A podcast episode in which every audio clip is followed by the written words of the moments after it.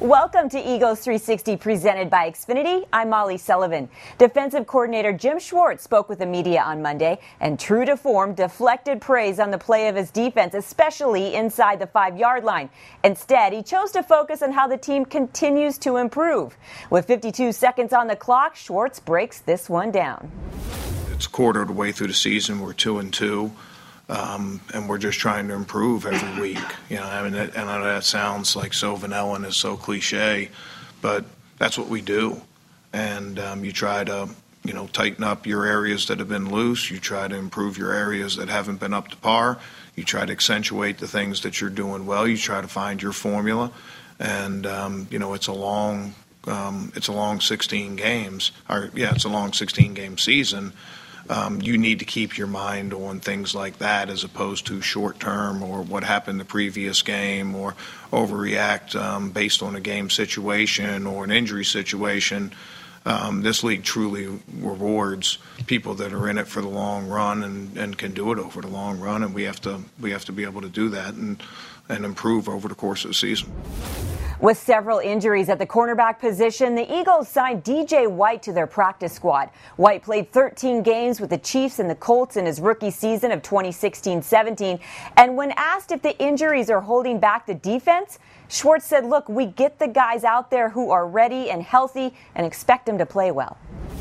I've said this a million times, it sounds like a broken record. It's just our job in the NFL I don't think we can look at anything as holding us back. It's just our job to um, to go out each week and um, you know find a way to win the game. You know that well, there's not many good corners that struggle to bounce back from bad play, and um, you know that's part of the profile of the position. With Avonte Maddox recovering from a concussion and neck injury sustained with just over a minute to play in Thursday night's win over the Packers, the Eagles re signed cornerback Orlando Scandrick on Friday. The 32 year old veteran said on Monday that he's ready to make an impact and prove that he's not finished. It's the first time in 11 years that I wasn't on the opening day roster, so it was a, a totally different feeling. Um, but I did get a chance to spend a lot of time with my family and my children, so that side of it I loved. Is it a humbling experience because you've never had to go through something like that before? Humbling? Yeah. No, because I mean, this is a privilege, not a right, so I wouldn't call it a humbling experience, but it was different. The thing that was good about him is we did have him in camp. And, you know, even though he wasn't part of our 53 in that first week, um, he had all those built up reps in camp. So, you know, a lot of times I get up here and say it's not just, you know, learning what to do, it's just putting it in our terminology or, you know, this or that, you know, trying to get in shape if he hadn't been in a training camp. But he was in training camp. Um, he knows our system. Um, you know, that, that's one of the reasons we brought him back. It's one of the reasons we had him in training camp. Um, you know, so we'd expect him to be, you know, up to speed if he's called upon. Um, there's not going to be any startup time for him.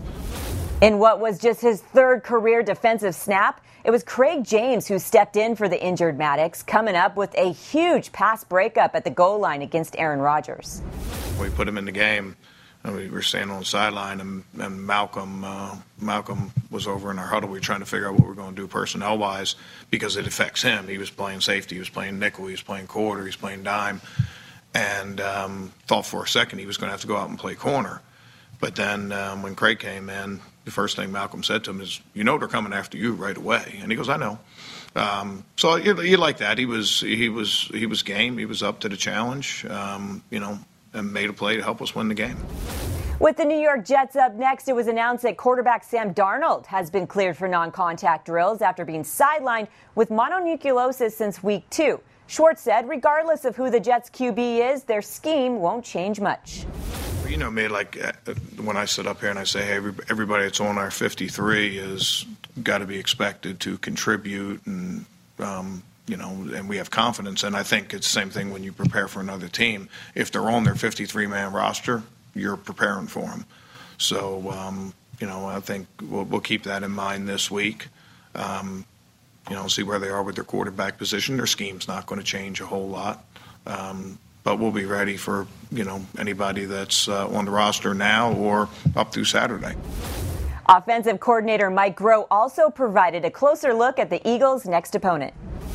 Gregg Williams, number one, does does a great job, and uh, he kind of comes at you a little bit like Green Bay comes at you with you know uh, some some guys from different angles, and um, the way that they play their coverage is, is a little bit unique. And I've got experience in, in practicing against Gregg, and um, we know that uh, it'll be a heck of a challenge for us. Our guys, uh, we talked about it with them here this morning, so we're we're uh, two days out out in front of where we'd normally be with the you know be, being able to come in here and, and start getting ready for the Jets. We know they had a bye week too, so um, we're not getting any leg up on them that way. But um, they've got talented guys up front.